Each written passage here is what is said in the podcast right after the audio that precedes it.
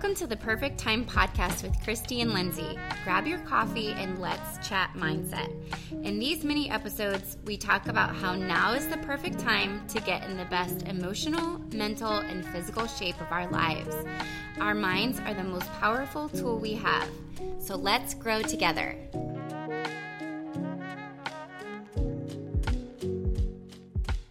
Good morning, crew. Good morning. How's it going, everyone? Lindsay and I have been having a morning of technical difficulties, which is just, you know, like we always say, I feel like when there's trouble that arises, it's like your voice really needs to be heard and you really have to push through and keep going, because I think that's when you have to do the good work, when you feel those challenges come up. So anyway, here we are doing the good work this morning. We want to talk about something that I feel is kind of a struggle for me, actually, if I'm being completely vulnerable and honest. And I think it's a struggle for many, and I think it's so important to discuss. So here goes. Ready? Mm-hmm. The topic is listening without an agenda, listening without having to immediately have to chime in with some sort of response or story or something, just being more of a listener than anything. Than a chatty chatter. Yeah. I know there's a fine line between wanting to have a fun, engaging conversation and going back and forth and sharing and learning about each other. It's like there's a natural flow. And then there's a point where you're like, oh, wait. You actually just wanted to tell your story and not hear mine. Yeah. I mean, I can think of like a couple extreme examples of people in my life that like just hijack every single conversation to the point where like I just try to speak as little to that person as possible in my life, because you just don't stand a chance. You know, it's a chronic thing. They want to tell their story. They want to be heard, which, you know, I could go on and on about why that is, but those people are difficult to speak, you know, but at the same token, like on the other end of that, obviously you have to engage some, or you can't just like, if you only listened, the other person would be like, are you in there? Are you even there? You know, like, there's, like you said, there's a fine line, but there's nothing like having somebody talking with somebody and this is like my favorite thing. And I don't actually think I'm this person. This is why I admire people that are like this. If you're in a room, like a party filled with all these people that you haven't seen forever, and like everybody's there and having fun, what I admire is the person that will just stay there and they're just so focused on you. Like you're the only person in the room and they're just so engaged in what you're saying and ask you questions in like a very kind, intentional way. I feel like that is so amazing to come by, because I do think it's really hard to do. And people like that, I can think of a few. I just am so impressed by it. I feel like it means so much, you know? Yeah. They stand out for sure. Yeah, absolutely. And I think, I mean, it feels good. You feel held in that space, which is, you know, really nice. And it's a very good friend quality to have. And I think, you know, as someone who is naturally not that, I'm naturally not that, like, how can I work towards being more like that? You know, like what can I do what can I remind myself? How can I practice this? You know, I think that's something to explore. Like, you know, I don't know. Any tips there, Lindsay? Like, you know, I walk into a party and I just think it's so hard for me. Like I'm home most of the time with my 5-year-old. I'm doing all these fun things. I love to share. I'm a sharer. I love to share. So I want to share what I'm doing and what I like and what like new cozy pajamas I found or whatever, you know, but I also want to be the person who just listens. And so anyway, yeah, well, that's why we have a podcast. We can talk it out and then we can listen on our other free time. But no, I don't know. Like, I think our examples of being in social environments are one thing, but something that comes top of mind, not to be controversial, but about this topic is every 4 years, when it comes time to vote, everyone has very, very, very strong opinions, but it's like, we want to say our opinion, but we don't want to ask other people, like, tell me about how you feel without. Oh gosh. Oh man, that opens like a can of worms that could just like light me on fire right now, because I just feel like, especially in the social media world, but even in real life, like, yes, everyone wants to share, but like, they don't want to have an open, honest conversation. Like the thing that comes to mind when you just said that, I don't know if any of you follow House and Habit on social media, but she's like, you know, an independent journalist, I guess, per se, she calls herself, and I value her a lot. And so she's doing this whole dive into the author of Harry Potter, who's like, you know, again, not to get into all the controversial stuff, but she's being like canceled basically by the trans community for some comments she made about what it means to be a woman. And I just think it's the same thing that House and Habit was saying the other day, is like, why can't we just have a conversation about this? Why does it have to be like, this is right or this is wrong? You know, there are two sides to every story. Let's talk about them in a civil way. Let's open up the dialogue and be, you know, graceful with it and have good constructive conversation, so that both sides of the party can understand where, at least come to an agreement to understand where the other person's coming from, instead of just like canceling them or, you know, not trying to understand them. And I think, you know, that is a chronic problem in our society right now, unfortunately. And well, I agree with what you said, though. I think a lot of it is, I wouldn't know. And again, I am the least, I don't want to be like the least political. I don't love the topic. I don't actually want to get in-person conversations with a lot of people about it. I truly don't. But my point in bringing it up is, we have all these, like, let's say images that come across, whether it's Facebook or Instagram with captions. We kind of know where a lot of people stand with certain things, or just politics aside, maybe it's your religion, whatever. Like, we can throw these things out. So like, that's what those social media tools are. It's us sharing what we feel, sharing what we feel. So you can understand or know where somebody's coming from based on, you know, following them, all of that stuff. It doesn't mean we're engaging. The problem, I think, comes when you're like, oh, that person feels like that. And then we stop this connection because we think certain things, or we're not willing to say, hey, I see that you're really passionate about X, Y, and Z. Can you tell me about that? Yeah. It doesn't mean you have to change your mind. It just means you see that they're like super passionate and you're opening a conversation about something if you want to.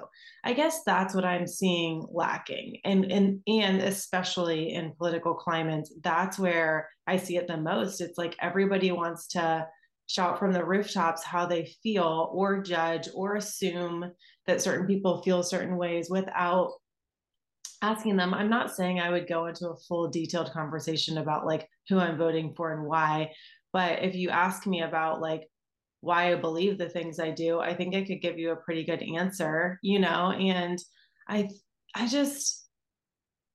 feel like that is what is hardest for me, is I think everybody wants their voice heard, but we don't want to listen to others. Yeah. And that's not great, you know? Right. No, I think it's not great. It's definitely a toxic cultural issue that we're having. And, you know, as the perfect timers, we can, you know, do our little part to counter that culture by just being active listeners, exactly what you said, asking someone, asking someone how they feel about certain things, or, and practicing that. Like, for instance, like this year I'm practicing being slow, like slow living. And I think that's mostly a mindset, but like one of my practice things is when I'm at the grocery store, I pick the longest line, and that helps me practice being slow.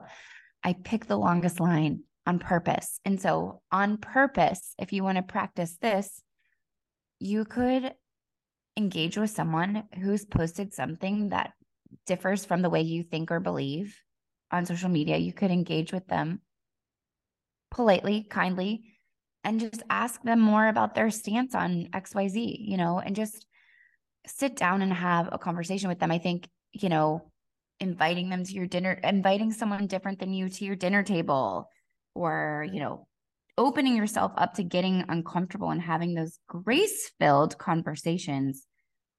And I think everyone will soon start to realize that we're way more alike than we are different. These little differences that we have are, heightened or made larger by media or memes or Instagram posts. But at the end of the day, like, our core human values are mostly the same, I think. Yeah. And it doesn't mean that people can't have convictions. That's not it. It's kind of like where you're standing in your conviction, even if they're super strong, are you still willing to let somebody else share their story, even if you've come to a different conclusion about stuff? And I think that's hard. But when you said earlier, like the tricks of, okay, so then bringing it back to the dinner party, I think it all comes down to, like, we're by nature selfish beings. So we want to share, we put ourselves first in some circumstances. But I think if we approach things like, hey, I want to learn what makes people think a certain way, or I want to learn more, I think it switches our mindset to, instead of like being the sharer or the oversharer all the time, we then flip it to be like, I want to learn more about you, so I understand you better. Yeah, for sure.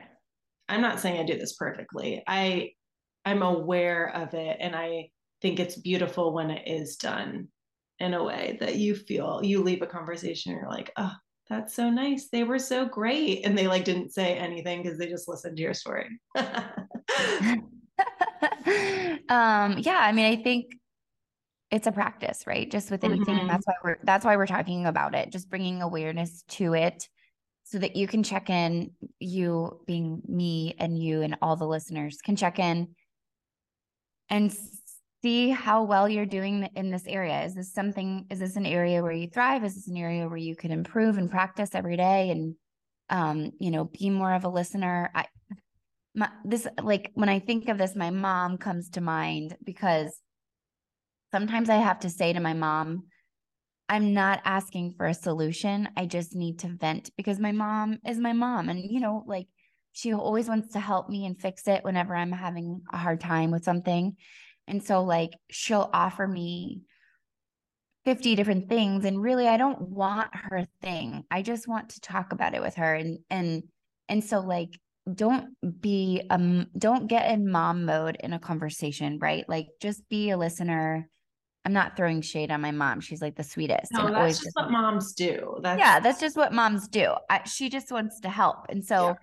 I think that's the other thing is, like, people also want to help. And if they're not careful, they can try to help, or they think they're helping by offering all these solutions or ideas or beliefs. And sometimes people just want to share their story and be heard, and they don't need someone to fix it for them per se. They just, want to share. Yeah. Yeah. And that's the agenda part. Our agenda is to connect with other humans. Yeah. And if we can be the person that helps fix it by default because we were the person that they talked to, awesome. But that isn't our job. I mean, maybe as moms, I think we can like find solutions for our kids. It's a very different role than a friend. Sure. Oh, absolutely. Yes. And but even as moms, like, I think my mom always did try to fix all of my problems. Like, she took that on. And so I don't necessarily know that that was like, I understand why she did that, but I think we also have to let our kids, sometimes we have to just be a listener for our kids and not fix everything for them or not come up with a solution for them all the time, because they need to learn to do that on their own as well. Yeah. And that is hard. I have to stop myself. So like, even in the mom department, email to the teacher, he will figure it out. You know, like truly you feel like, you know, your role that you could step in 1 second and it would be like 50 times better or whatever. And you just gotta kind of have to sit back sometimes. Yeah. So, I mean, even practicing this with your children, not coming up with all the solutions for them, not offering up everything, just letting them talk to you, being a listener there and like not fixing everything for them. Obviously, if they're about to run into traffic, like you step in, but otherwise just like, you know, being a listener a little bit and, not having an agenda with your kids either, just being there for them, listening to them. Yeah, I feel like the kids thing, thinking about it from that lens is a little bit different. Like, yeah, it's good though. It's true. It applies to everything. But I think what it does the most is helps us focus become aware on what is our intent by like when we talk to people, when you walk into that meeting, when you go to that party, whatever your day-to-day looks like. You know, like it's kind of easy to tell when people do have an agenda, I think, when they're not being fully authentic. You're like, what do you want from me? You know? And so, and maybe sometimes you do, like my husband's in sales. It's very obvious that he's going to a meeting today because somebody knows he's going to ask him for something. That's an expectation.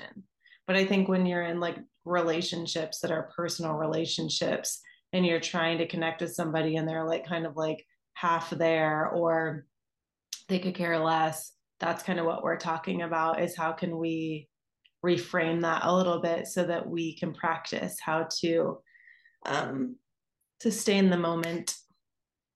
Yes, for sure. Well, that's all I got. Okay. I think it's something that I certainly need to practice. And, I think, you know, like I'm going to a couple of upcoming, like I have a girls weekend this weekend and I'm going to practice it. Like I'm going to be with a group of girls that I've never met before.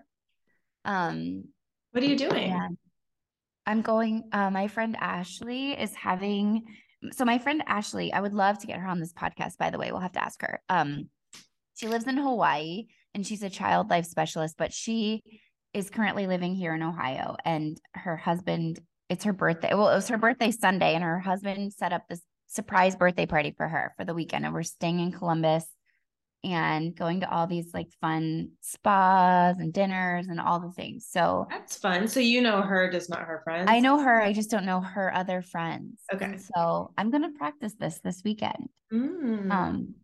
Yeah, but you also be fun because you are super fun and you do share fun stories. Oh, for sure. Like I think, and that's just what I was thinking of, like when I apply it to this situation. So I'm going into this weekend. I don't know anyone else. Like I want to hear their stories and get to know them, but they also want the same from me. So it's just like, this subject doesn't mean like be a mute in a conversation. It's more of a mindset shift. It's like making sure your mind is present and hearing people when they're talking and not thinking of the next thing that you want to chime back. It's just like listening, offering up good banter, but not having the need to just like constantly speak. And sometimes I think social anxiety can cause There's a social anxiety component to that too. Like, I know that some people just don't feel comfortable with silence. So they speak because they're like just trying to protect the silence. Like, they don't want silence. Well, that is weird. That's a whole nother. Yes. I think, yes, that's hard. That's a hard one. It's like, yeah, I mean, that's kind of a whole other topic, but when I'm thinking, you're right, that I think that can be a component for some people. Like, maybe their only agenda is that they're afraid of a break in the conversation. Mm-hmm. So they talk. Yeah. Yeah. Anyway, I'll practice it this weekend. Okay. Well, that's exciting. How fun. Yeah. I wanted to ask you something really quick. Mm-hmm. Did I already ask you this? I can't remember. We talked on here a couple episodes ago. This is a change of subject, by the way, but the protein, how's it going for you in the mornings? Did I ask you that already? You asked me that, but I think you sent me a text. Okay. So that was part of my, pretty good. I think it's really hard for me to get 30 grams of protein. That's what I was shooting for. I don't know why this magic number has been like thrown out there. So I'm like, okay, I'm going to try to get it. I will say I don't love a protein shake. Like, sometimes I feel in the mood. It's not my favorite thing. I like real food better.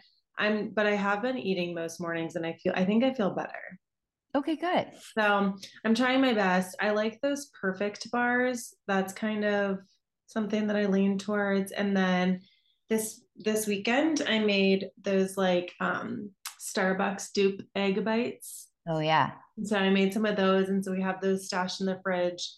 For me, it's all in the preparation, and then it makes my life easier. So thanks for asking. Are you doing protein in the morning? Protein in the morning definitely requires prep, because that's not like, morning foods are typically very like carb heavy, like typical morning foods, you know, so to get that protein in requires prep, I think, for sure.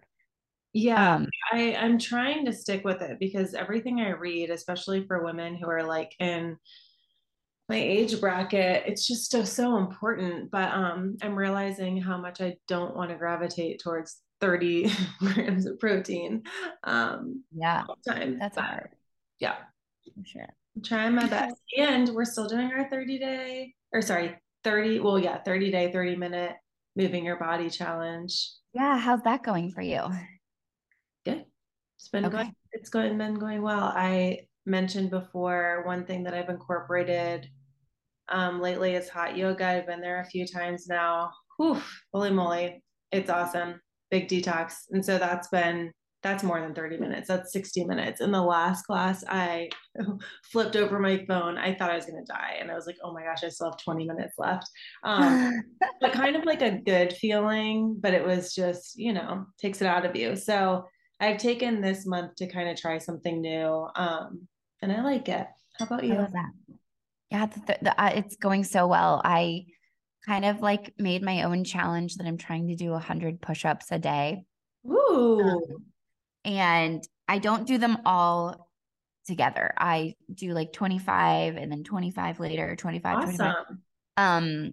Obviously that doesn't take 30 minutes, but we have just been like, functional fitness is the coolest, right? Because 30 minutes doesn't mean you have to dedicate to being on a treadmill or a Peloton bike. Like, when it starts to warm up, not today, I'm sitting here with my coat on, it's like 29 degrees, but, we're outside all the time, and I'm walking around or hiking easily 30 minutes. So it's been really nice to move my body. I certainly feel better.